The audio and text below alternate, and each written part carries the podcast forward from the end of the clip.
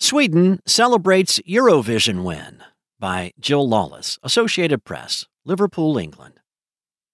Liverpool cleaned up from the Eurovision Song Contest on Sunday as Sweden celebrated victory and Ukraine remained defiant after a night of Russian bombardment, including a strike on the hometown of the country's competitors.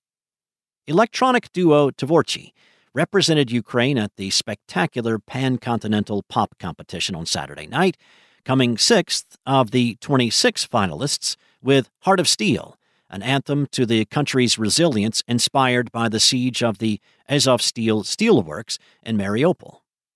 Air raid sirens sounded across Ukraine as the contest was underway in Liverpool, and Ukraine's military said a barrage of Russian drones and missile strikes left dozens wounded. One strike hit Ternopil, home city of Tvorchi in western Ukraine.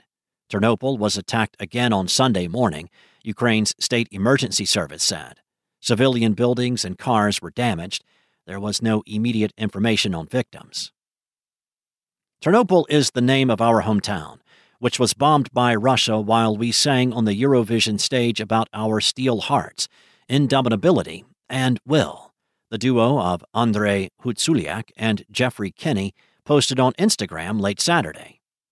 This is a message for all cities of Ukraine that are shelled every day Kharkiv, Dnipro, Khmelnytsky, Kiev, Zaporizhia, Uman, Sumy, Poltava, Vinnytsia, Odessa, Mykolaiv, Cherniv, Kherson, and all others. Europe, unite against evil for the sake of peace. Glory to Ukraine.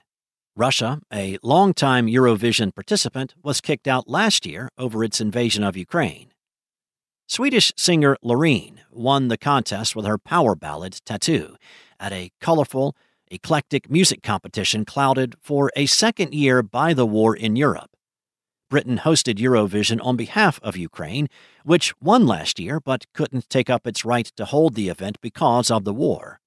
The sights and sounds of Ukraine ran through the show, starting with an opening film that showed 2022 Eurovision winners Kalush Orchestra singing and dancing in the Kiev subway, with the tune picked up by musicians in the UK, including Kate, Princess of Wales, shown playing the piano. Kalush Orchestra said Sunday that the participation of Kate, who is married to Britain's Prince William, shows the depth of support the UK has for Ukraine and helps us highlight to the world what our country is going through.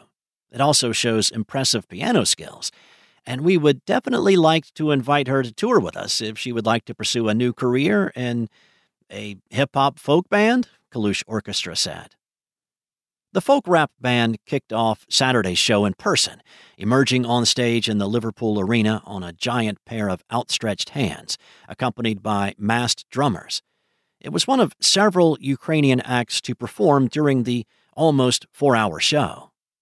Now in its 67th year, Eurovision bills itself as the world's biggest music contest, an Olympiad of party friendly pop. Competitors each have three minutes to meld catchy tunes and eye popping spectacle into performances capable of winning the hearts of millions of viewers. Loreen's anthem of intense love had been the bookie's favorite. She faced a strong challenge from Finnish singer Käärijä, a wildly energetic performer whose rap pop party anthem Cha Cha Cha came second. Loreen, age 39, who previously won Eurovision in 2012, said becoming only the second person to take the crown twice left her seriously overwhelmed. Ireland's Johnny Logan was the first double winner in the 1980s. Sweden's victory is the country's seventh, matching Ireland's record.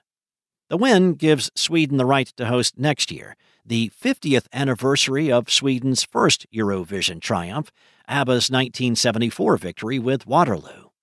The contest came down to a nail biting finish between Loreen, who won the jury vote of music professionals across Europe, and Käärijä, who was the runaway winner in voting by the viewing public. The Finn acknowledged that he was disappointed. Of course, to be honest, it feels bad. What I was looking for was a win, Käärijä uh, told Finnish media outlets in Liverpool. You, of course, have to be proud of this performance, a cool performance with a Finnish song. I've got a slightly sad feeling, but life goes on. It's not that serious. You've got to move on with life. Käärijä uh, was the undoubted star of Eurovision, and the insistent chorus of Cha Cha Cha is likely to be heard on dance floors across Europe this summer.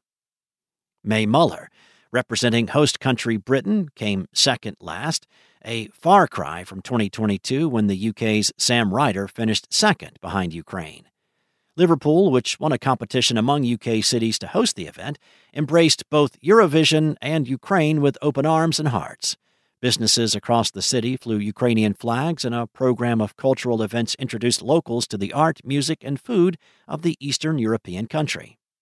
Police said half a million people joined in nine days of celebrations, with only three arrests. However, organizers said they turned down a request by Ukrainian President Volodymyr Zelensky to make a video address.